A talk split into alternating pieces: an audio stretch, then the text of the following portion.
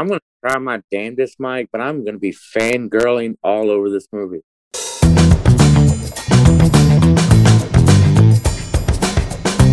Hey everybody, I'm Mike McDonald. My buddy Jesse Stratton loves some of the cheesiest movies ever made. He spent years telling me about them all, so now I'm finally watching these movies for the very first time. This is our podcast where we break those movies down together.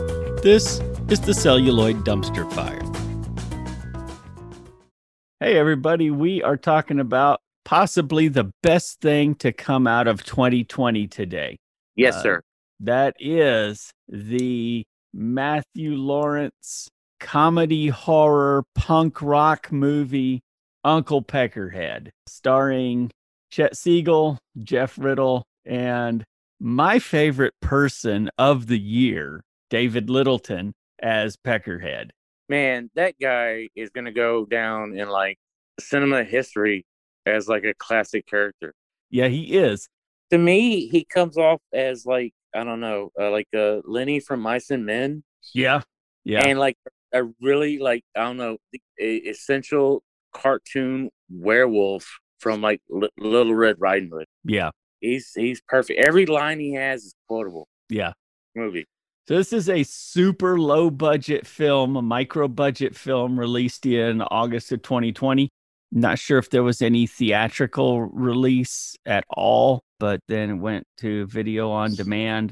It hit one festival. It hit Yeah. one festival, and it was like COVID hit, and we all know what happened. As a special, special episode, we had the opportunity to interview writer director Matt Lawrence, and uh, we're, he'll, he'll be popping up here at points throughout the, the podcast. Yeah, it's awesome. He's so awesome. Yeah, he's a really great guy, very approachable, very accessible, and willing to sit down with a couple of guys who don't really know much about making a podcast and, and just answer questions for a while. It was great. Uh, we had a, a wonderful time talking with him, and we'll share that as as we go through this. Uh, like I said, written and directed by Matt Lawrence. He's made a number of short films. One, Larry Gone Demon, which is a spiritual prequel or whatever to to this movie. Yeah, it's kind of like a predecessor. It's it's very required right uh, viewing. If you love this movie, go see that short film. Right, right. It takes place in the same in the same vein and and has some of the same people in it. Yeah, Loves making micro budget films. This is this is what Matt does. It's what he studied. It's what he wants to do, and he's damn good at it. yeah, he's brilliant. This guy's brilliant. He knows what he's doing. Yeah. So uh the cast we have Chet Siegel as Judy. She's been in a number of short-lived TV series, including Search Party and The Last Two People on Earth. and she's brilliant in this. Uh, I just love her. She has that kind of like I don't know, like that. Uh, she downplays a lot of her things, but she, like you, no matter who you are, you relate to this character. Yeah, absolutely. And her energy for whatever she's doing is absolutely perfect. Yeah. I love mean, her. She turns it up just exactly the right amount and she turns it down just exactly the right amount and it's it's wonderful. It comes across really good. Uh, Ruby McCollister as Mel. She's played bit parts in a bunch of shows you probably never heard of. Uh, I've never heard I've, of them. I've, I've seen her in uh, a couple of shows, uh, a movie or two. Yeah, I love her. In this movie, especially, I I feel so kindred to her. Like my reaction to most of the stuff is her in this movie. oh that's- yeah, she's she's an Eeyore. She yeah, she's the most well-rounded, well to me, well-rounded person in the cast. Yeah, Like I like this is my point of view of everything and uh yeah, she does a really good job as the drummer and like, you know, she she she has uh uh what is it? Chutzpah, yeah. you know. And Jeff Riddle as Max. Now he created all of the music for this movie, both for Duh and for the other band in the movie, Dominion Rising. We won't talk about them. oh, we're gonna talk about them. Um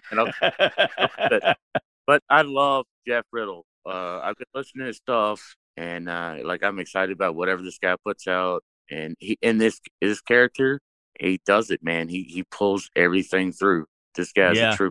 Now, so so this is a movie about a uh, struggling independent punk rock band, and we do get to see some performances, and and they're kind of reminiscent of the Pixies. Yeah, oh yeah. I, I like uh, yeah that uh, that weird uh where it's like pre grunge or maybe post grunge or whatever it was like that kind of like punk era, uh, Pixies and that whole thing. Right. So the movie opens up with some text on the screen based on a true story. We did talk to Matt, and he told us where that comes from. What's up, guys? How's it going? So I guess the first question I had is where'd the concept for this movie come from? Oh man, I mean it's it's kind of a mix of a bunch of different ideas that were swirling around. Um, I'd been developing a kind of like a short form series, something that would go on Adult Swim, about a, uh, a three piece punk band that was living in this like dirty row house with this, and it was it, it was never explained. Uh, they were just living with this uh, hillbilly tweaker, and he would act as this. Uh, I, I I always described it as kind of a punk rock Full House meets a, a hillbilly Mr. Belvedere. And Nice. there, were, there were no like horror elements involved, um, but like you know, each week they would run into some conflict, and and Peckerhead would help to solve that problem. Um, so I'd been developing that, and I had also been just like writing kind of uh, a, a script about tour experiences from being in bands. And my friend Jeff, who played Max in the movie and wrote all the music, we had kind of compiled a bunch of stories from from our experiences and our friends. And then uh, I'd been making horror movies, so I just kind of took all three of these ideas I'd been developing and kind of did this this this mashup of of these things that really like weren't seeing the light of day. And I was like, why not just kind of mix them all together? And somehow, for the first time it's ever happened, like in my writing, it it kind of worked, just taking these disparate elements and and kind of putting them together. Next, we see a corpse on the ground at night with a van parked nearby. Oh man, they a did hand- a great job on that corpse. that corpse was awesome. We see a hand reach down and grab a hold of the jawbone, and then a bloody man walking away as he eats the last of the meat off that bone. Then he gets in the van and drives away. It's great. Next, we cut to Judy's last day at her job. She works in a bakery, and her boss, Scott, wants to commemorate the day by taking turns saying what they appreciate about Judy. I was never that bad to work for, was I? You can be honest. No, sir. No, man. Hell, we got you a cake. That's true. It was kind of reminiscent. It hits hard. It, it hits home, doesn't it? It it's- does. So Judy's clearly uncomfortable with all of this, and, and she's trying to sneak out as her boss Scott is singing the praises of her scones, and, and you can tell uh, through this that you know Scott has always had a crush on Judy, Oh yeah. Hey, look Yeah. at it. Yeah, and she's always never responded to that. Well, she responded by trying to get away from Scott. That's how she Yeah. responded. Then it's Doris's turn, and I love Doris. Oh, and we all love Doris, right? Doris says, Judy, I wouldn't feed your macaroons to my dog. Still, I respect your worth work ethic and don't wish you any specific harm. Don't aren't all that, uh, but you know, hey, you showed up, you worked your shift. Thank you. Yeah, uh, I wish you well. yeah. So Judy basically at this point she she actually tr- set off the chime as she opened up the front door trying to sneak away. But she finally she she just says, "Look guys, I got to go." and runs out of the store. He's been eyeballing this place across the street like the entire time they're talking. Right. There's two guys on a ladder changing the sign on the House of Independence, which is a music venue right across the street. And they're taking one of the band names off the sign. Well, Judy runs over there to talk to Amir, the guy who owns the club. And you can tell just by the way he first reacts to her that she's been harassing the hell out of him forever. She works across the street. Of course, she's harassing this guy, Sheriff. what do you mean? What do you mean, shark dicks off the fucking stage? Eh, I mean, uh, what's going on? You know, I thought they were gonna play. The band names are awesome. Mm, Yes, sir. Yeah, I love every band name that pops up in this. It's like all the T-shirts. Like everybody's like wearing other bands' T-shirts. It's like cross promotion. I don't know, but if Shark Dick, that's the real band, man. Uh, oh, I want to hear that. There are some clever band names in this movie. Yeah, so we asked Matt about the band names, and here's what he had to say about that. The like the the band names and stuff. There's like that one little part where it's like uh, it has like all the mock-ups and stuff. Yeah. And uh, whenever they're at the the venue talking about who you know who's playing, who's not playing, did did did you pick those out? Are they like real band names or like are they like inside jokes? Yeah, I mean, it's it's really yeah. I mean, it's kind of an inside joke in that my wife and I we play music and we like whenever we're kind of just killing time, we'll just I mean we'll just pick up an instrument uh, and and play. Not well, but we'll play. And whenever we're like, oh, we should start a band, and we're always like, we should start a different genre band. So we're like, we should do a thrash metal band, or we should do like this type of band. So when we when we say like what genre, then we have to come up with the the perfect name for that for that band. Oh yeah. Yeah. Um, so those are just like some bands that that we came up with. There's actually like a ton that like didn't make it into the movie, but we have like we keep notebooks of just like you know potential band names. The artist names are pretty awesome too. I mean, Yeah. I mean, we've got the band names. We got Shark Dick and uh, the Queef Queens, and the cover art for Duh's demo tape was done by a local artist named Marshmallow Dicks. Oh man, I've heard of those guys. I actually uh, I, uh follow them. They're they're pretty cool.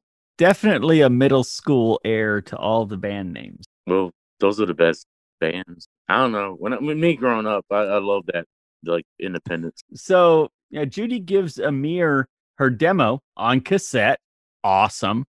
Awesome. Hell yeah. As a lifelong avid cassette collector, I've been collecting tapes since 1979. I support the decision to go with the cassette tapes. Analog. Um, hey, Yeah. Well, Judy gives Amir the demo tape and starts pushing to get her band, Duh, the opening slot on the upcoming Queef Queen show. Uh, Amir says whatever he thinks will get rid of her. it's like yeah, baby. Yeah. yeah. All right. Yeah. Give me the thing. Don't call me. Do not call me. I'll call you. Yeah. But give me the thing. She says she'll call him uh, the next day, and he says, If you call me before Friday, I'm throwing your demo away and never listening to it. I'll throw it right out. I swear to God. Judy walks off, walks off celebrating. Hell yeah. She returns home to the house of Duh. I love that. and there's an eviction notice on the door. I love that too. That is Yeah. so rock. That is punk rock all the way. Yeah. At this point, I knew that I was like in like this weird world where it was like the Monkees, and this band was gonna take me on a magical journey. Yeah. The only thing that would make this more punk rock is if they had been evicted three months ago and the landlord had taken the door off their apartment and they just hung a blanket over. I've I've been in that situation. I know what you speak. Yeah. So she goes inside. Max is passed out on the floor. God bless him. Max was supposed to clean the place up, and that didn't happen because, You know, um, man. yeah, he um, got high. a little bit. Yeah. and then he got hungry because he was high. Yes, that's how that happened. So he ate something and that made him tired. So he went do. to sleep. Yes, sir. I bought into Max right there. This is this is my guy. He's the human equivalent of Winnie the Pooh or some shit. He's he's just there. Yeah. He, does he does Mac. So they've planned out their six show, seven day tour, which is basically following the interstate around New Jersey. Yeah. To get rent money. Right. because yeah, you know, they get they gotta pay the bills. And then they get super excited when Judy explains that there's a possibility of a seventh show opening for the Queef Queens, and their drummer owns a record label, and they're going to be famous. I love the chick that plays the drummer. Uh, was Jen Jenner? I think is the name of the character or something like that. Yeah, I love her. She, oh man, I, I know a chick that looks like her. She's really cool, man. Yeah. They do their bouncy group hug in the middle of the apartment. I love that. And the next thing we see is uh, slow mo exiting the apartment to start the tour. And they're headed down the sidewalk toward their van. Judy and Max are talking about what Max is going to say when they're on stage. And this is where we learned that Max cannot talk. He's got stage fright. Yeah, he's got massive stage fright. And when he gets stage fright, he gets diarrhea of the mouth. But also, this is also where you see Max totally face plant. He tripped over something and then face first into the sidewalk and just pops up with blood all over his face. I'm fine. My face Yeah. broke my fall. I, that's I love that. It, it's like all right, so this is that's the rule. The all right, this is that kind of cartoony universe. People face plant, and it's no no big deal. Right. I'm of in on this. I love this. yeah. It reminds me of, like Evil Dead. Yeah. They're looking for their van and they find it parked on the street, but Yeah. it's being repossessed. Do we know those guys? Yeah, two guys see them coming. They hop in the van and they take off. So now we're going on tour, except we don't have a van anymore. Yeah, we don't have an apartment, and man, Right. it's dire, dire straits. So they do the only thing that any sane person would do.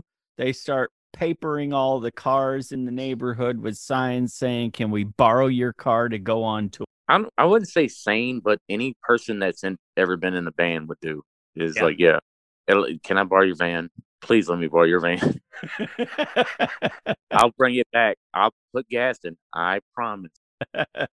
Two three days max. Well, they put their last sign on this old van parked in an alleyway. And as they're walking off, somebody comes out of that van and he's upset that they put this sign on his van because, well, this van happens to be his home. Oh man, I love that way that he does it. It's like they put the the thing, the flyer on the van. They walk away. I was like, that's it. You know, good luck. But like, like they don't even show him like reaching out and getting it off. It's like he just comes out the back of the van, like explodes Yeah, Like just busts out the back doors. with the flyer in his hand. It's like, hey, what's up? What do you think you're doing? You know, Yeah.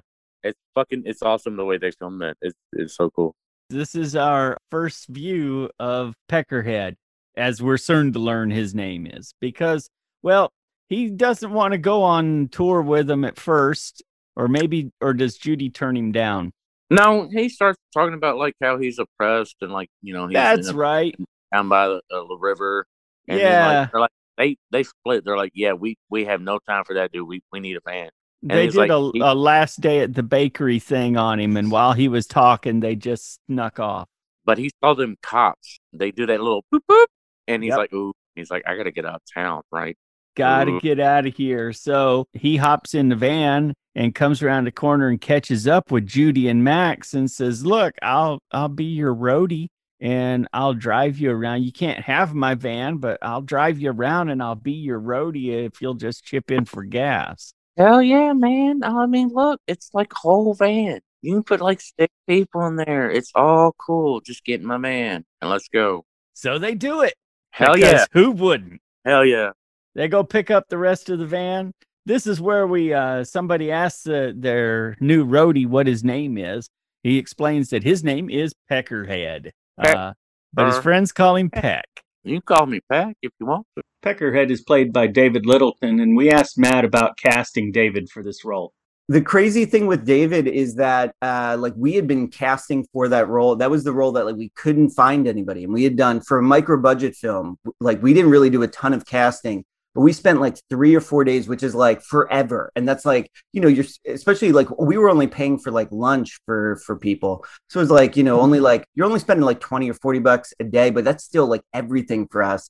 Um, Yeah. so like we didn't find anyone and david just sent in he was living in or he was working in florida at the time sent in a tape and i'm telling you like his tape with no direction was that character like he Oh, just fair. yeah he was just spot on just got it Max puts a tape in the tape deck because, well, what band doesn't have a tape deck? Astro vans come standard with tape deck, I think, still to this day. And Judy overrules his choice of driving music. Totally rejects his mix. Yeah. As they're uh, headed to their first show, Judy wants Peck to drive faster, but he's worried about the cops. You don't want to take it, you know, our first night out on your first gig, you know, you don't want to like, you know, spook everybody. We'll Yeah. get there. We got plenty of time. They get to the VFW hall, and uh, load-in's supposed to be at five o'clock, but nobody. See, right here is where I knew the maker of this movie had experience being in the band in the band life because that always happens Every time, yeah. every time. Yeah, Especially at VFW. Well, Judy is sitting in the van and she's looking in the glove box and she finds maybe Peck's insulin, Maybe. maybe his heroin rig. Not Maybe. exactly sure. He's very neat about it if it is his rig. But Yeah. yeah, if they, what is this? This is they did. What is this? Uh, okay, I'm gonna put it back. Whatever. So- So we're starting to see as if the homeless guy wasn't red flag enough. We're starting to see some more red flags with potentially drug use. They were loading their stuff in the back of Peck's van, and, and Judy spotted a little blood spot on the bumper, too. So she's getting really suspicious about Peck, but nobody else. Everybody's kind of like you know whatever. You're on the road, so it's like you know you're in that mindset. Well, the promoter finally shows up at the VFW hall and tells Judy that the sound guy doesn't arrive until nine, and they're the only band booked that night. Can they do three hours? Uh, But they've only Hey. got 22 minutes of, of material. have you ever heard of punk band, man? I mean, I, I've been to, I, I know you have too, Jesse. We've been to some of these basement shows where you see 12 bands for $5 in two and a half hours. yes, sir. You know, uh, you know that. Hey, their sets are not as long as that hot dog and that guy's desk. Right. you get I up mean, there, you play songs- one to three one- songs, and you're done. and it's only like four chords too. It's like that's it. He's a bad, uh, I don't know, manager. He's a bad promoter. Yeah, Yes, sir. Yes, I, I don't, I don't agree with his politics. No, right.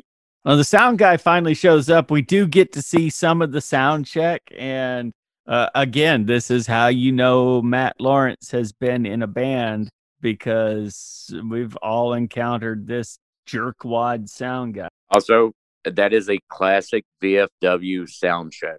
That's how they go every time. Everyone I've been to, it's all like, yeah, no, yeah. Jesse, you asked Matt about where he found these sets because this VFW hall was so true to life. I love the like locations in the movie, like the that restaurant with the statue, the the VFW man. I like, cause I used to be a roadie, and I remember those VFWs, you know. Yeah. And I like, uh, I just love your locations. Like, did you like go out and like look those up like online, or just like know?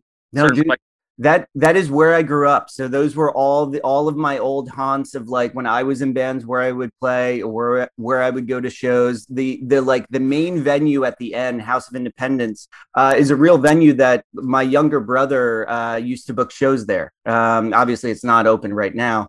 But yeah, I mean, like these were all places that like either I grew up kind of going to shows, or I I played those venues, or I have friends or like family members that that work at those venues. So that is it is basically like a tour of like central New Jersey, Philadelphia, and uh, and some parts of Brooklyn. The first location that we sh- or the first location in the movie where the guy's jaw gets ripped out uh, is actually in the back. My mom te- uh, or my mom used to teach at a uh, a middle school. And the, the the vice principal allowed us to shoot in the back because it has this like really kind of creepy alleyway kind of Yeah. vibe. Um, so we shot there. I mean, we we we shot like every i mean like vfw halls uh like i have an uncle who works for like the township right next door to where i grew up so like he's kind of like you know an unofficial mayor type person so he would like call up you know like like a buddy and be like hey the, these kids need to use uh your parking lot. Can you close it down for a few hours? I mean this was really kind of like a bunch of like you know people from town kind of helping us helping us make a movie. It was very kind of like a Yeah, esque thing. There's only three people showed up for their show.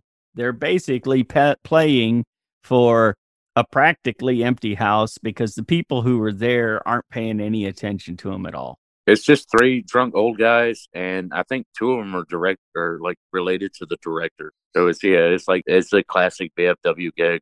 Right. You know, you know, you you townies. Well, after the show, the promoter gives Judy their cut of the take $3, a dollar per head. Hey, And well, Peck's not too happy about this, so he's going to go back in to use the restroom, and the the band all decide to wait in the van. I like how he does that. He's like, "Oh man, uh, what time is it? It- It's about midnight." He's like, "Oh, oh, my stomach." You know, he's like, "Uh, excuse me, I gotta go." You know, he's like, Right. "All right, Right. Uh, you're okay." You know, don't you know?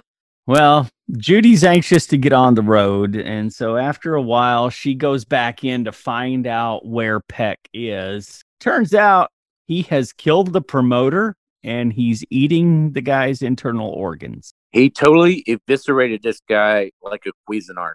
Yeah, he's got him laid out on the pool table or, or on his desk or whatever it is. And, and open. He's just chowing down. It's so fucking gross. Well, she screams when she sees this. That scares Peck.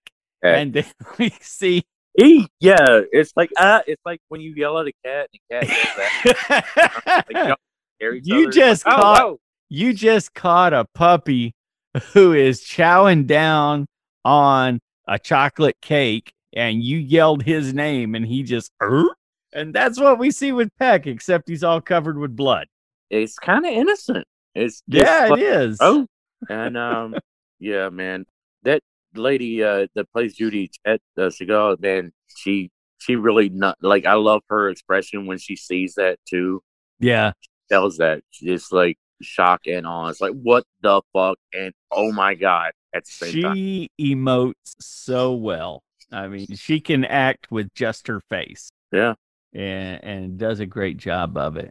Well, they try to get away, but Peck has the keys to the van and he tries to smooth things over. He tells them that he just wanted to rough up the promoter, that it wasn't right that he was doing them that way.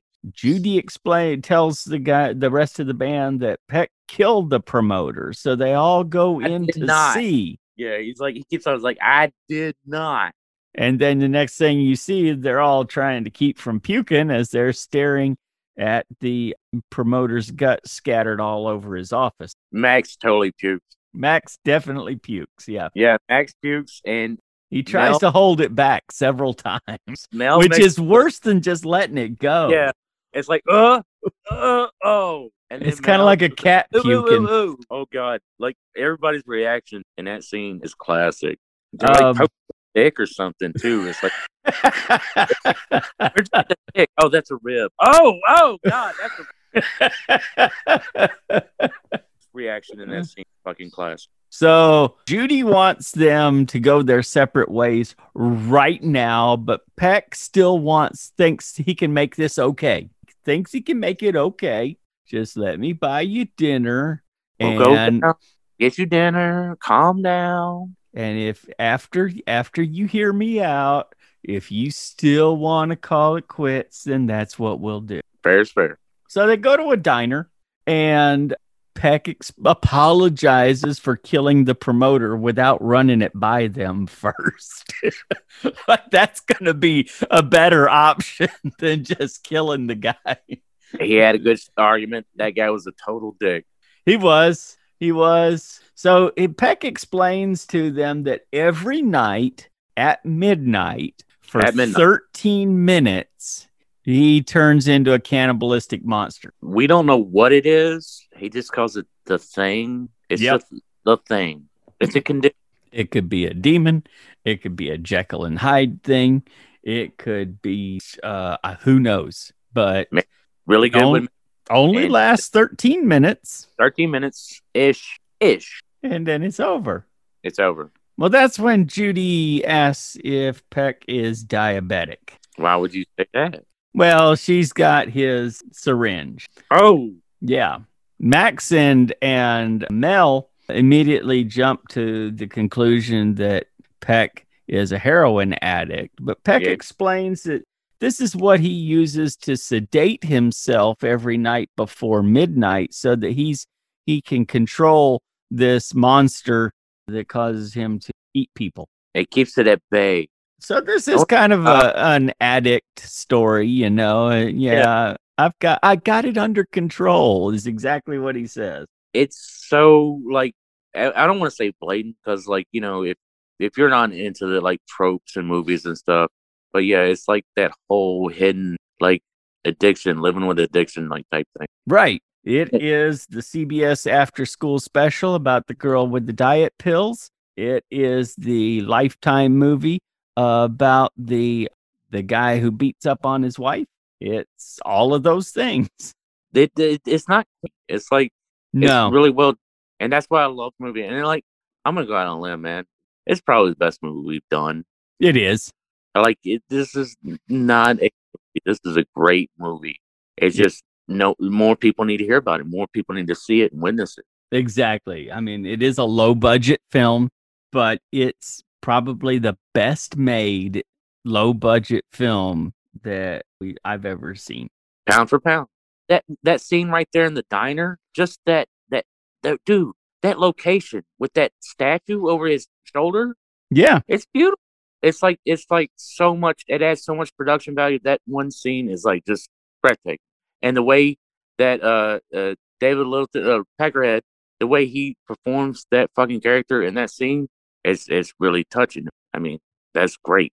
This was this scene here was actually David Littleton's audition, and Matt told us a little bit about shooting this scene. So when we were shooting in the diner that Jesse was talking about, that that's an amazing diner, but we we were just not making our day and we were like dragging ass that day. So we shot all of Duh's side. So like we went through like the the three shot of the three of them at the diner. We went through like everything. And then when we started to set up for David's side for Peck's like, you know, and that's like a six minute scene uh, the the manager of that restaurant and god bless them they let us you know shoot there for free and like they were really great very accommodating but he said like listen i'm like we're you guys have like taken more than than what you asked for so uh, you've got like 30 minutes right so we still had setup we still had to set up lights and stuff so i i went over to david and i'm like david like I, I, I don't want to sandbag you. Like, I don't want to surprise you with this. So we're only going to be able to get maybe two takes of this, of this scene. And dude, he nailed it on the first fucking take. Like, didn't miss a word, didn't miss a beat, didn't miss a, I mean, like, I've never seen somebody be able to, like, especially with comedy, be able to, like, get his pacing, his rhythm, his timing down and do it within like two takes. David never went over probably four or five takes for anything, which is like, I mean, the dude's a magician. I love his delivery. Every line he delivers, it's like I don't know, man. It's just Yeah. flawless. I'm Peck's gonna going to go pay the bill now and let Max and Mel and Judy talk things over. And uh, yeah, yeah, he gives them a cut of the money too that he got from the promoter as well. Did Yeah, he's got a wad of it. Also, those uh those strawberries on that those uh pancakes, yeah, those are huge thing. Like he really like went all out. The bacon's fat. He gave him all this food. He's got all this money. He's promising showers. When you're in a band, a shower is like a gold at the end of the rainbow. yeah, exactly. We've got we got enough money for gas and food and maybe even a shower. Hell which yeah! I mean, that's that's classic homeless guy right there.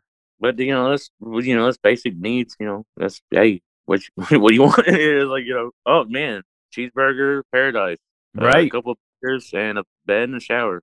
Yeah. Sign me up. So Peck goes to pay the bill. Uh, Mel and Max are all in favor of giving Peck another chance. Judy says no, but it's a two to one vote, so she loses. Let's go to the next spot. They end up getting a hotel room that night. Mel didn't, or Max didn't sleep, apparently. Yeah, she's got like all her stuff, all the band's equipment, like just the couch wedged up under the door, and she's just staring at it the whole time. Yeah. Well, Mel and Judy are, are both awake now. It's morning. Mel wants to know what happened to Peck when he was possessed. And What's he look like? What did Yeah. what did what happened? What'd you see? Judy asks Mel if she's afraid of Peck, but Mel says no because he's got a system in place, or maybe she doesn't fear death anymore because, well, she's the emo chick. Yeah, she's totally gone. I love that. It's like she's just like totally detached. She plays great drums. Yeah, she does. Well, Peck and Max are in another room. Peck is brushing his teeth, and Max is sitting on the toilet right next to him pooping. yeah, that's another. uh That's just totally life on the road. It's like, oh, well, you know, you gotta do what you gotta do. Max wants to know what people taste like, and Peck explains that some people taste like dog shit, while other people taste like watermelon sherbet. That's like a metaphor for humanity or something. As a general rule, I'm not a picky eater, but I think that's Yeah. probably one thing that would not be on my list of things I'd like to try. Watermelon sherbet? No dog shit. Oh yeah, yeah, yeah, yeah. or people. Totally, either yeah, one. No, yeah. probably not people either. passing on all three because I hate watermelon. but I love that line. That like like that line is like I don't know. It's like some kind of like uh, tagline for the movie or some shit. Like some people taste like dog shit. Some people taste like watermelon sherbet. I love that. Next, we see Judy on the phone trying to rent a van, and she's using a payphone. She tries to give Payphone. Peck the keys, uh, but Peck doesn't fall for it. I asked Matt Yeah, uh, no. about this uh, when we talked to him about both of these things his commitment to cassette tapes and payphones. And this is how, what he had to tell us. the crazy thing about that payphone is like there were actually like that's on a that's in a park somewhere and there were actually two payphones. And i remember i had asked my uncle like man like i because i we really wanted and we didn't have a big enough budget to be able to control everything but i wanted it to be kind of a a decade ambiguous time where like you know uh you couldn't tell if it was like it could be the late 80s or the 90s or even the early aughts but like i wanted there to be like really no indication but i didn't want there to be cell phones. I didn't want any kind of new technology that would date it um so i had i had asked him i was like listen i they they don't use cell phones but in in a scene or two i'm going to need a payphone and he actually like they were taking they were going to rip out those payphones and he's like I can get them to hold off until like your your third or fourth day of shooting. So if you can put it early into your shoot, we'll keep the payphones there for y'all. Um, yeah. So I mean, I, I I really I mean I love kind of uh, just kind of uh, that that type of aesthetic. I I hate when like you know new technology is infused too much into like the story or the narrative. Um, so that was something we wanted to have. We didn't want them to depend on cell phones. We didn't want them to kind of like uh, I, I I always thought it would be funny if they just released their stuff on tape, even if it were like 2021. That they're just this kind of like this band that just can't get out of out of their fucking way. Well, that sounds like your next project is put the soundtrack out only on cassette. Oh man, So the crazy thing is, is Jeff is recording a 10 song LP of duh songs, some from the movie, some new ones with uh like the same thing, the trading off vocals, and he's they're gonna record uh like literally a week and a half from now. Back on the road, Max and Judy are arguing over whose mixtape is better. Judy explains that hers are carefully curated, while Max has been known to put the same song on the same side of the tape twice. It's because it's a good song, right? it's a good song. Yeah, no, I mean it's, they're punk rock, so it's like you know you need like three minutes to fill in like the second side of the thing, and you just go ahead and fill it in. You know, and it's a Right. good song. I mean, it's a 90 minute tape. Judy's just a mixtape fascist. I think she's just like it's on. It's gonna be her mix or the highway with her. You know. I kind of wish people still cassette tapes. I, I know there's a there's a vintage record shop near where I live, and that's pretty much where I buy most of my tapes now. And and they do sell blank tapes there, but people just don't do that like they. I got a box of them. You you want to blank tape, Mike? I've got plenty, honest. but no, that's a good record store. Uh, I love them. Well, they arrive at the house of the bassist for a band called Piss Face. This Um, face. They've never met this guy before, but it turns out he's a hugger. Yeah. And uh, Judy and. Max instantly have a crush on this guy. Yeah, man, I hate these guys. These these uh, you know, eight foot tall with like the, the nice teeth and the the big eyes. And man, Yeah, the Aquaman look there. Yeah, I know, right? It's like who's Aquaman? Uh, apparently this guy. Yep. Old uh, damn Nick. What's his name? So they're all they're all in the room, and uh, Peck walks in and says, "Are y'all talking about blowjob eyes?" So which starts No. Max Yeah. reminiscing. That starts Max reminiscing about a camp counselor that he had a fling with. Yeah. But his story gets cut off because he gets a massive boner while he's telling it. Yeah, he uh he, he saluted the flag or whatever, man. and and you know, uh Peck is just really trying hard to ingratiate himself to try to be one of the one of the gang. They're talking about Nick and even congratulating Max on his boner. He's super friendly. He's just a nice guy. He like fits in everywhere. You know, he's a dude. He's a good. He's a good dude. There's kind of that. Um, there's also, you know, that homeless addict who will tell you whatever he needs to to keep you on it to keep to stay on your good side so that he can keep Yeah. hanging out or whatever. We asked Matt to tell us a little bit about the inspiration for Peckerhead's personality. Uh, yeah, I mean, Peck is kind of like an amalgamation of like I think like if you've worked in the music industry, which I have, if you've worked in in like show business, you know, like just being on set, there are like dudes like that, like whether you whether they're teamsters or whether they're like roadies or whether they're kind of like in-house people, like that are just these kind of like like uh, you're you just wonder like what their life was because they have a story every everything they have a story for every single situation that you can encounter yeah. And you're just like fast like i would just like i would be like when they hold court when these types of people can hold court and you're just like man i can't and even if they're not telling the truth half the fucking time it doesn't matter because it's just like they have these like amazing stories and these amazing lives that you're like how were they made? Like how was this personality forged? Um so it's not even like a specific person it's just like these types of people that I think work in the arts, and they're not even the artists themselves, but these people that help to kind of shepherd the art in whatever way, like whether it's the performance or the film or whatever it is. But Peck was just kind of like, you know, just like people that I've encountered from being on tour, like in my 20s or like working on sets in my late 20s and 30s. Just these kind of characters that just like find their way into the arts and they're kind of like some of the stuff that you don't get to see on screen that's some of the most entertaining aspects of why I like kind of working in in the in the field that I do.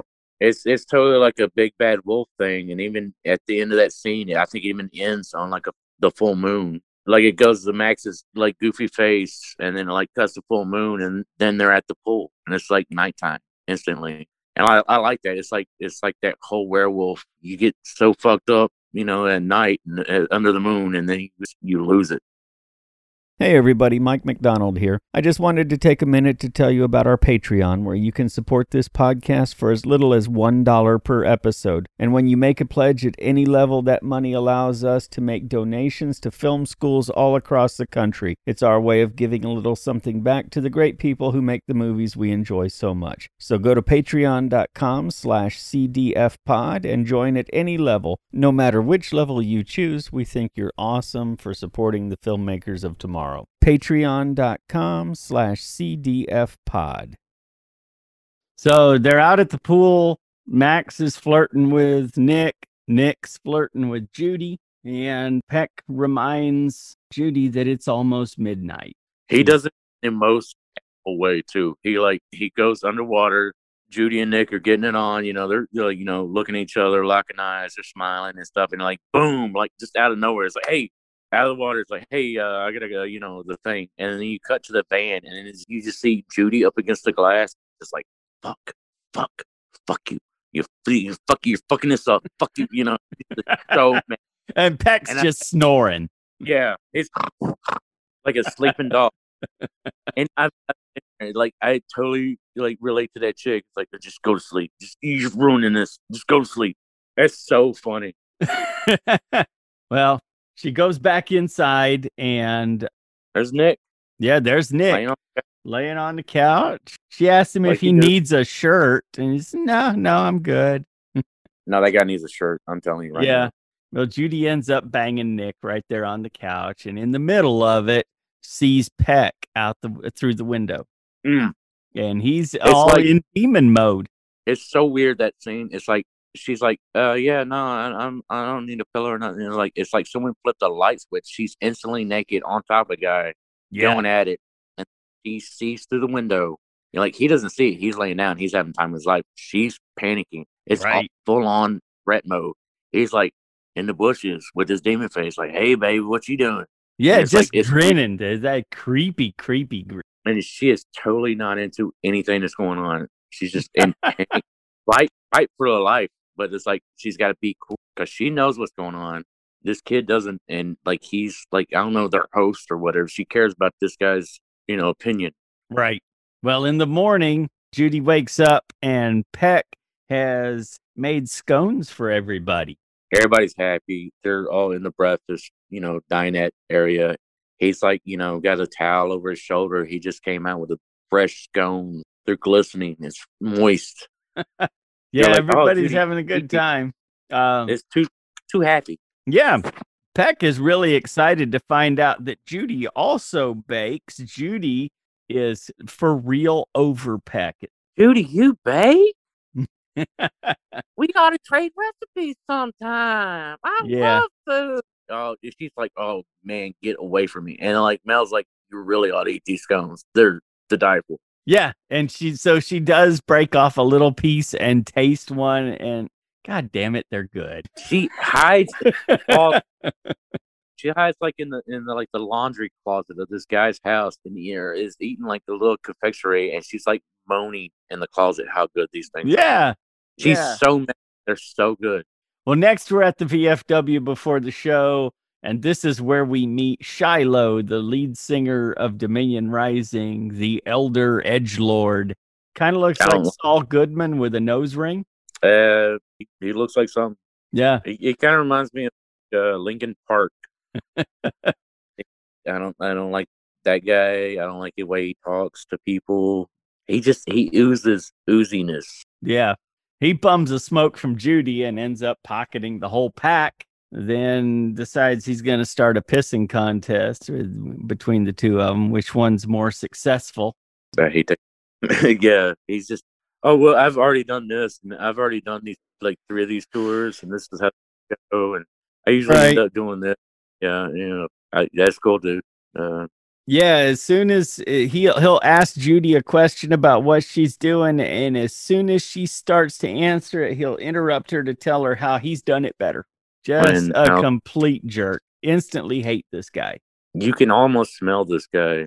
He smells like Axe body spray. He smells piss. like clove cigarettes. What he's Yeah, he does. That's oh, he like a bunch of- I don't like that.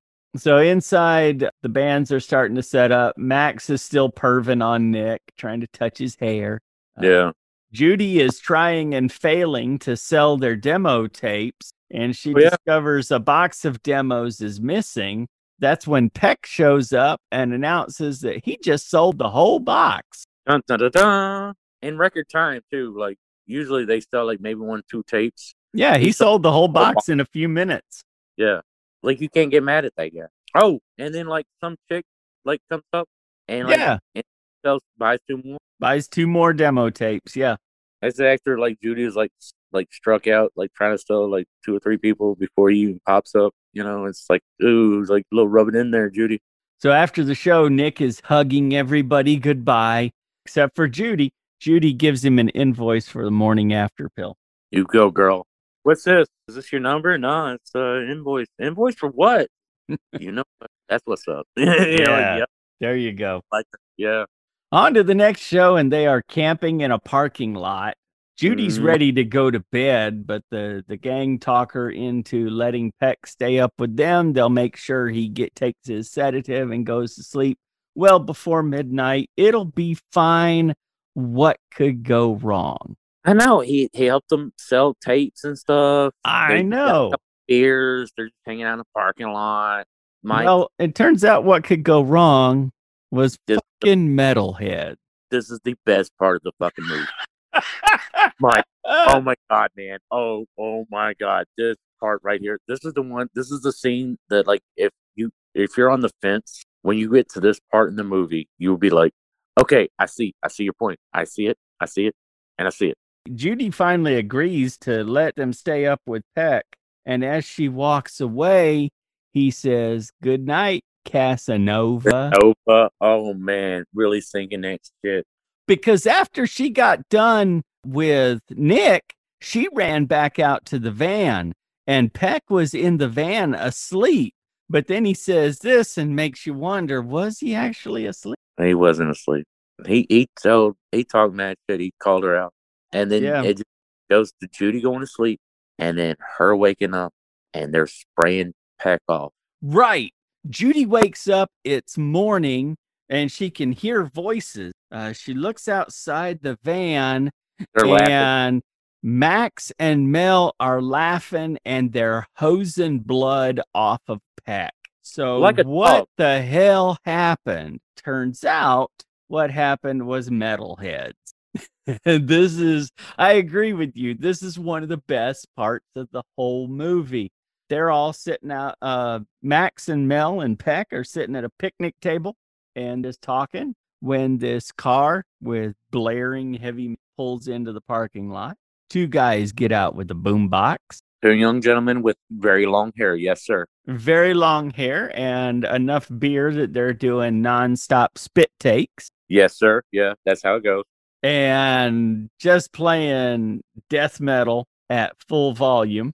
I don't know if it's Nitro. I don't know what the band is, but it sounds like Nitro to me. I know it's not them, but like it sounds like that. It's like just guitars. Just one of and- those chugga chugga bands. Yes. Max is headed toward the van with some blankets and one of the one of the metalheads beans him in the head with a beer can and Max is down. Yeah, he says some really bad shit and totally beans the guy in the head. And he's just carrying blankets out to his buddy because, like, his buddy's got to sleep out there because he's, you know, like part demon or whatever. Well, Peck has asked these guys to turn it down and they refused. Then they hurt his friend. So Mel tells Peck to have at it. Get him, Peck. And this is the first time she calls him Peck. Yeah. She's called him Peckerhead up. She's like not sold on this guy 100%. But at this point, she is fed up and she's like, get him, Peck. Yep. And he Peck, does. a- Peck asks them to leave and they laugh at him. So he turns off their boombox and starts to walk away. Well, the metalheads start calling him back, and this is where we see Peck start to transform. He starts twitching and popping, and he turns Yeah. around all monster face. Uh, one of the metalheads throws a beer at him, and he catches it and throws it through the Through boombox. Boombox. Through the boombox. It instantly kills boombox. they have no clue the world of shit they're about to enter. Yeah. One of the metalheads tries to punch Peck, so Peck bites his hand off. And this Now, uh, turns on the fire hose of blood. he punches he punches Peck in the mouth and Yep. he just kind of catches it in his mouth and then just Just swallows Chomp down. Yeah. It disappears. Yeah. And then at that point, yeah, his his arm is like a fire hose of blood. Right. Mel and uh, Max they get drenched. Peck is Peck rips the guy's face off. The other metalhead starts begging for his life, but it's too late. And Peck grabs him by the face and does a little twist, twist, and rips his spine out predator style. It's it's the closest thing you will get to a Mortal Kombat finishing move before the Mortal Kombat movie comes out. This is what you see.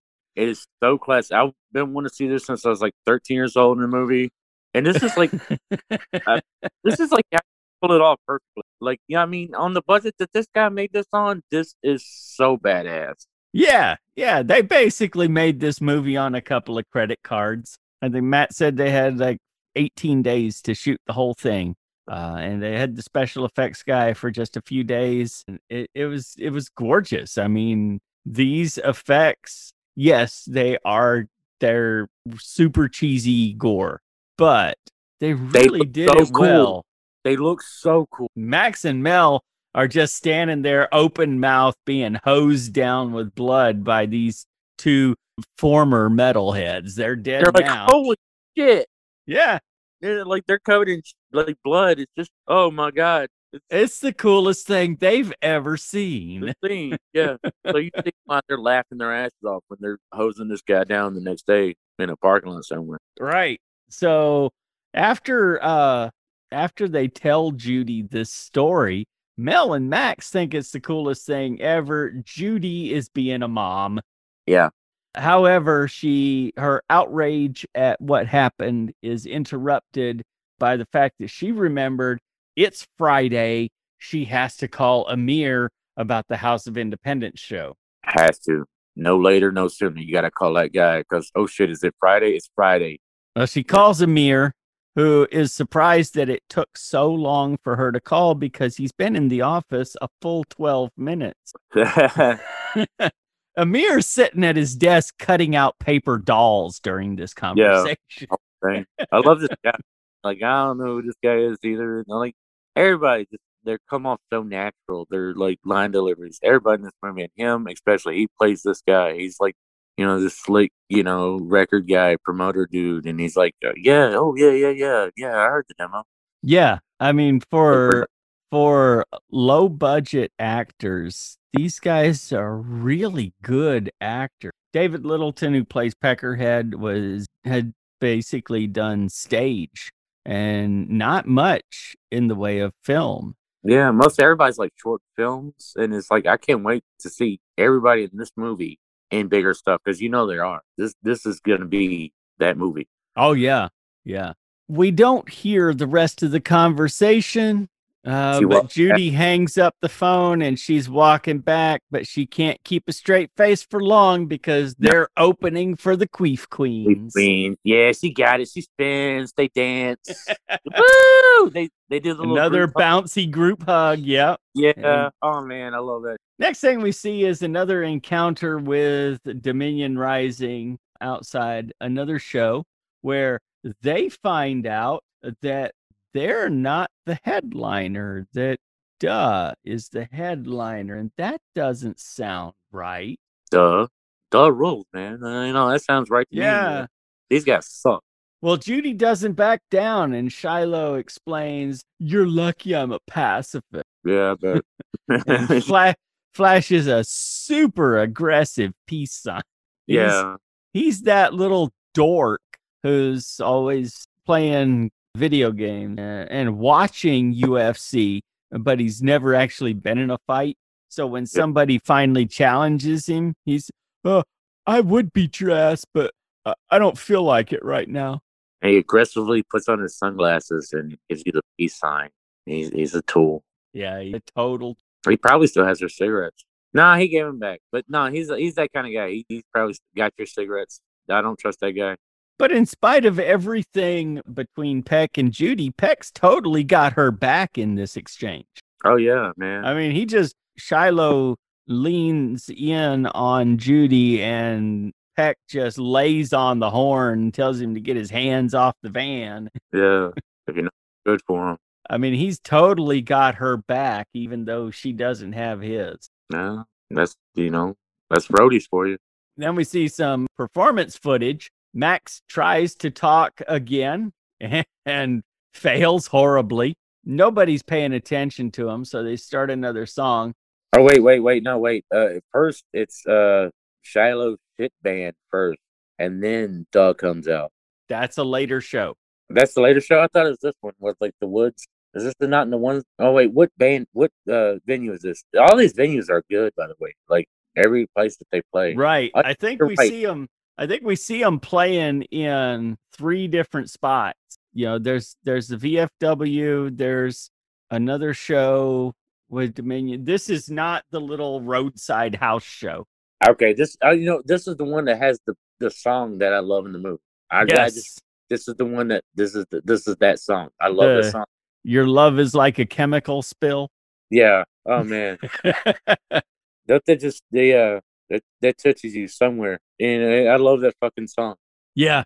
Max Max completely uh he starts running on nonsense at the mouth again and Mel just screams abort abort and they launch into another song. But nobody's paying attention to them as they're playing and we see even though Max can't talk, he can freaking sing. Yeah, no, that yeah, this song like is up there like one of the classic. And I hate when like they put bands in movies, but this this yeah, this, this is exception. Like every song in this movie kind of got me pumped, except for Shiloh's band. Well, we'll that. Yeah, well, uh, Jeff Riddle, who played Max, he he wrote the songs for Shiloh's band as well. wait, wait, he wrote him to suck though. I mean, he he knows Well, what he's That's true. Yes, Peck is sitting in the back and he's watching this show, and he he's not cool with people not paying attention to his friends on stage. Yeah, he's So- at the murder table, just mm. like what what's going on, looking backwards Yeah. and forwards. Like, And we see a little vampire style charisma come through here because all Peck has to do is walk up to bu- somebody, point at the stage, and say, Those are my friends. And immediately we got a mosh pit. yeah, he's like passing people beers, pointing them toward the stage, getting everybody into the band, Right. working his magic. Matt explained a bit more of what went into the making of this character. like one of the things I was thinking about with Peck is there's definitely like a bunch of like like old school Universal monster movie in there. You know, like whether it's Jekyll and Hyde or whether it's like just having lore about like a monster, you know, and having a monster that like kind of like uh like Frankenstein is like actually kind of sympathetic, you know, like Yeah. like he he does this, he does stuff that definitely is like absolutely wrong and he definitely like acts as an antagonist some of the time but I like that was kind of one of the things I wanted to write was a monster movie where the monster wasn't just the main antagonist, you know, like where you could create a sympathetic monster that the audience for the most part was kind of like with most of the the narrative. Um yeah, I mean I I like I I, I kind of like I, I went back and forth because like in like a lot of kind of the criticism was that like people were really upset that Peck kind of mm. like turns on them, you know what I mean, or like kind of Yeah. becomes the the bad guy at the end. But I always thought that's kind of interesting is like Peck I always saw as like some people see it as kind of an allegory for like drug addiction or whatever. And um and, and like Peck is definitely like the type, it's a, definitely the type of situation, whether it's drug addiction or whatever, that it's fun until it's not. Like it's just like, you know, it comes to a grinding halt is like this person's really fun, but then when you find out like kind of the the scorched earth that they leave behind or just like that one night where it's just like it goes way off the rails and it's just not fun or funny anymore you know like that was definitely like an influence of just kind of having this this character that certainly it's definitely like very faustian that they sell their soul um, but it's definitely like a character that that is you know there's a ton of gray area. Like he's just not totally bad but he's also not the most righteous awesome dude in the world. Um so it's definitely like you know experiential stuff. Definitely like i, I think it's always interesting especially when it comes to kind of like sh- not showbiz but kind of the arts kind of selling your soul. Like how far are you willing to go for success? And that was definitely like kind of what we talked about like during the writing process when i was kind of developing it Afterwards, the band is celebrating at a hotel. Judy joins Peck outside for a beer and tries to smooth things over with him and show some appreciation for helping them succeed. Yeah, I like that scene. That's a good scene. Like they're all dancing and stuff, and then like he's just out there, and she like goes out, and it like shuts the door, and it gets quiet, and they're just out there like smoking a cigarette, talking. Yeah. I mean, she she really acknowledges that something special happened that night, and Peck was part of the reason it did. She tries to tries to smooth things over. Next morning, they're all in the van waiting for Peck. Peck is the last one to show up. Judy grabs Max's hand and writes a message on it and tells him to memorize it word for word. I guess this is her best her best attempt at helping him not be a buffoon on the microphone between songs. also, at, at this point, after she's had her moment with Peck on that balcony, she kind of loosens up. Like a she's lot. like, we got that gig when we get back home. We maybe we won't be evicted. So what? Some assholes got you know iced on the way. You know everything's cool. Everything's gonna be smooth. We're doing it. We're we're a band. You know. Right. So Peck finally shows up and they head to another house show, performing in front of a packed house of six people. Yeah. This this is the one. This is the weird. It's like out in the woods. I don't know. It looks like it's like at a rehab. Or It's something. it's Like, right on the side of a road. It's in the middle of day because you can see out the windows. It's daylight and there's traffic going by on a busy, busy road. Really? Because to Yeah. me, it seemed like I don't know. I guess it was all the uh, the, the wood because everything's wood in this place. It's a it's a weird venue, whatever it is. Yeah, it it does look like a cabin Yeah, or some kind of hunting lodge or something. it's awkward, but I, I like the place. It's really pretty. But I once did stand up in a venue that was a it, it was a place for basement punk shows. That's. And, and they had a stand up show there one time. And it was just like this. There were like uh, four or five comedians and three other people there, and that was it. There's just there's no chairs. This is like just standing around. Well, there was a sofa right in front of the stage, and when I say stage, I mean they had nailed four pallets together. Damn, man, that is punk.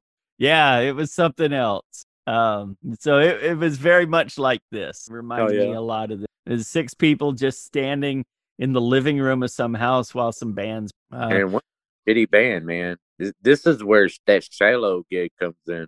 yes, this is where we see Dominion Rising perform for the very first time. And the very last time. Oh And my it's- god. it's awful. this this is why I refer to Shiloh as the elder edge lord because I mean Shiloh is is not a young guy. He is balding. These are lyrics he wrote and it's just writing one emotion after another trying to sound angsty. Yeah, it's uh And then the chorus of that song just kills. I mean, I guess it's cathartic, but you know, you should like take that out on other people, you know. At least they're the headliner. They're just the opener, maybe. Right. They're the feature act in a showcase. But it's funny. And then Shiloh They play a song. they play a song and then max starts reading the words uh, that judy wrote on his hand Yeah, Matt- his little speech. and for once max gets a coherent message out and it works great everything's starting to really go well for Yeah, he, he gets a little stage courage, you know. It's it's, it's short and sweet, but it, you know, it's everybody's happy that day. It's a good gig. right thanks for coming out buy our merch if anybody's got a place where we can crash that would be into the next song and of course peck it with his demon charisma even get shiloh and the members of dominion rising appreciating duh Well, no, duh. I mean, they're a good band. they are a good band yeah after the show it's nighttime all of a sudden and Yeah. a young girl offers to let the band crash at her grandma's house with another band of course it's dominion rising of course it is. But hey, man, any port in a storm, you, know, you, Right. little piece, they're gonna give you some love. You you go over there, you get some biscuits, you know, get a nice place to sleep. Right. Well, Shiloh goes all douchebag and explains, We're four men. We need the bigger bedroom. Like whatever. Yeah. right. Peck turns in while the rest of the band are in the uh, living room watching TV. Yeah. They're watching uh, Toxic Avenger 2. And why are they watching Toxic Avenger 2? Well, it's because Matt Lawrence used to work for Troma Entertainment.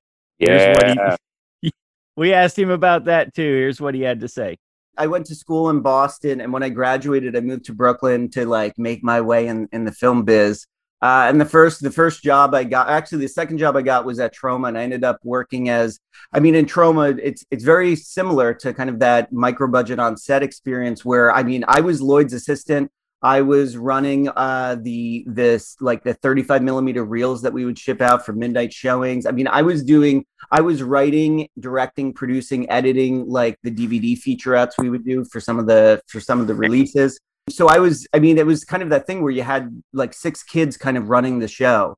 Um, and I was just like one of the six that was just kind of like learning how like a, a, a distribution, production, whatever you want to call it, chain kind of work. Um, but it was wild, and it was it was like a great job to to have. But I mean, I was like deciding whether I was gonna like do laundry or get like a six pack of beer every weekend. Like I I was like dirt poor, living with like six other dudes in like a in like a in a slum in in Brooklyn. But it was it was fun. It was like a total blast, and I think it obviously you can see it informed like a little bit of uh the the Yeah. the energy that I think Peckerhead kind of embodies. Uh, Judy gets back from the van with their stuff, and the uh, TV has changed. They're now watching a news story about a grisly murder at the hotel that they just left. Yeah, it's like three or Um, bodies found or some shit. It's horrible. yeah, a couple partially eaten bodies were found. They run back out to check on Peck, but he's not in the van anymore. Oh shit. And when she gets back in the house, Dominion Rising have Max tied up in their room. Oh shit. Yeah. Well, they tie up the rest of the band and they're going to stop them from performing at the House of Independence. They're gonna steal their gig pretty much. They're basically going to steal their gig. The girl who lives there comes and knocks on the door and interrupts them to explain that they need to keep it down because her grandma's getting pissed. Grandma's got to go to work early. Yeah. It's not gonna fly. Well, she leaves and Shiloh continues with the rest of his diabolical plan in typical uh, movie villain fashion. Before I can do anything to you, I have to explain to you what I'm going to do and why. Yeah, the whole time they're tied up, he's got like a baseball bat in his hand. You know, he's you know dialogue and He's like he's just so greasy and shit, and he's like just holding the bat like he's like the baddest ass and stuff. Yeah. It's it's sad. and this is when Peck shows up Hell yeah. In full monster mode, and Peck just goes to killing. But and this is why I love this movie. It does the same thing as it did at the metalhead scene. It just stops. It just stops. The next Yeah. thing we see is Peck driving. He's got blood on his head. The young girl and her grandma are tied up in the back of the van, and everybody's the- silent. And He's apologizing profusely. yeah, Everybody's covered in gore and viscera. yeah. Peck's trying to act normal in between cutscenes of the carnage. It looks like you know the members of the band have finally been pushed too far. And then we see Peck punch through Shiloh's chest and eat his heart and spray the room with diarrhea.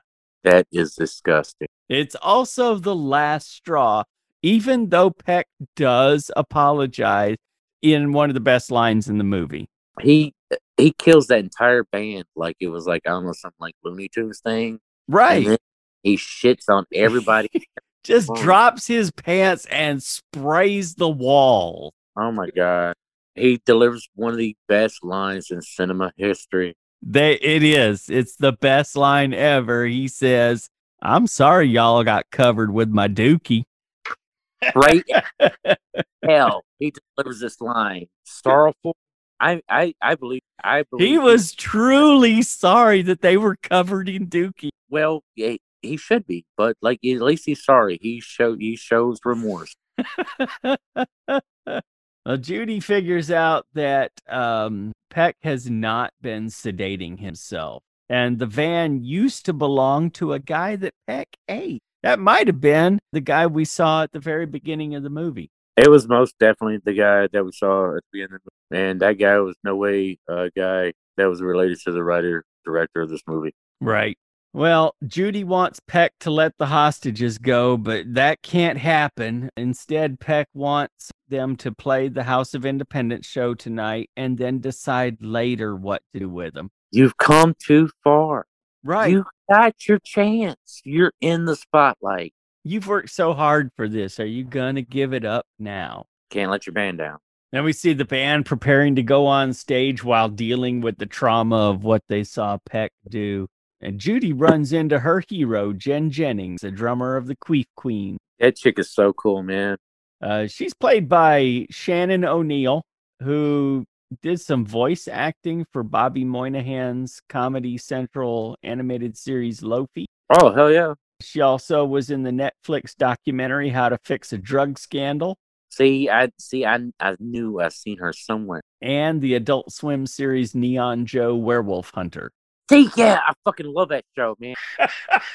See, yeah, no, that show's badass in its own right. I try to get people to watch that show so many times. And they were like, you know, get bent. And I was like, no, it, it's a really good show. You got to check it out right now.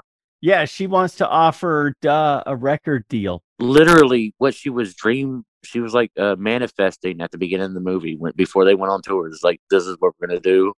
We're Yeah, gonna thing is, and everything came to fruition. Even her meeting her hero, and her hero is so psyched to meet her too, and she's just just covered in shit, Yeah. distraught.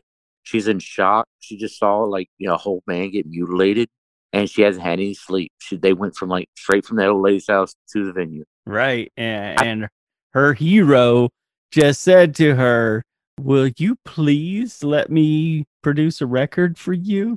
Yeah, let me give you money and sign you up and take care of you for like at least two to three years of your life and like give you the best. Yeah. It's like, and she's just like, huh, what? oh man, It works out great. So it's time for them to go on. Well, it's almost time.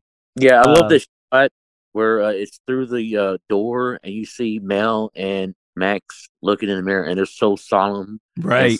sad. They're like scared children and they're covered in shit. And Peck shows up in the dressing room. Surprise! He explains that it's okay. He threw a couple blankets over the hostages. Judy kicks Peck out of the band. When Peck doesn't think she has the authority to do that, Yeah. that needs to go to a vote. It's a. And Yeah, it's a democracy.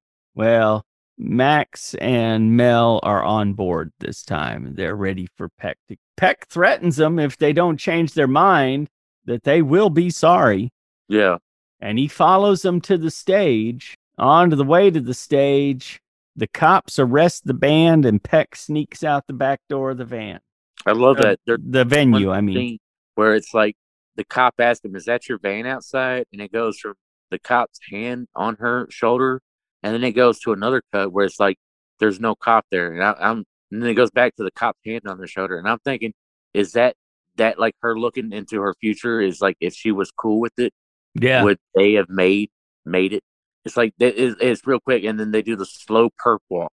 and yeah, that's really cool. the slow mo perp walk. Then we cut to eight months later. The band is being released from jail following a mistrial. yeah, you get this sweet like news footage and they how they were tortured on the road and this and that, and then they're coming out Right. smelling roses and they're gonna they got the record deal and they're gonna do a housewarming party just getting out of jail. Well, the newscast details the trial results and it shows footage of Max and Mel in jail. But That's A mistrial was declared after one of the kidnap victims came forward with a drawing of the actual killer. and it's like something that somebody's four year old drew and put up on the refrigerator. yeah, it's like like labeled with stinking lines. It's like this is Uncle Peckerhead. It's it's really fucking corny, but yeah, it's fun. Yeah, we get to see GMZ footing footage of Judy and Max and Mel all in jail, but they're going to celebrate their release in the same crappy apartment they were evicted from in the beginning of the show. they get out, they do a little hug, they do their little uh, band dance, And then they do a packed show in their own apartment, wall to wall people. wall to wall people. And who walks in the door but Peck? Well, does he though? Like the way they do it, it's like he's there, and then like This is through. awesome. I the love way- the way this is done. You Judy sees Peck come in the door at the back of the of the crowd. She looks down at her watch and it's midnight. And then she looks back up and it sounds almost like a crowd cheering at first until you realize it's people screaming and And the- it's just her watching horrified and you don't see what's happening but you know Peck is just slaughtering their audience. The music goes down, the slaughtering goes up. All you hear is like that dee dee dee dee dee that watch sound in her face, and the credits. Yeah, oh my god, That was wonderful. Best Yeah. possible way to end it. It was. I want. It left me wanting more. I know I wasn't getting. I knew when I saw it, I was like, oh, this is the end, and he's gonna. I knew. I, I mean, So when we were researching this, I went to to Matt Lawrence's website, subtletyrex.com, and saw some stuff that he's been working on there, including a movie that's about a young woman trying to make a name for herself in the male dominated world of serial killers. that's brilliant. So before we left, we asked Matt what he's working on next. I just have a ton of scripts. Like this is like Peckerhead was kind of like the the thing that it was like, man, I, I just want to try and do this on our own, and then hopefully we'll get some attention from it.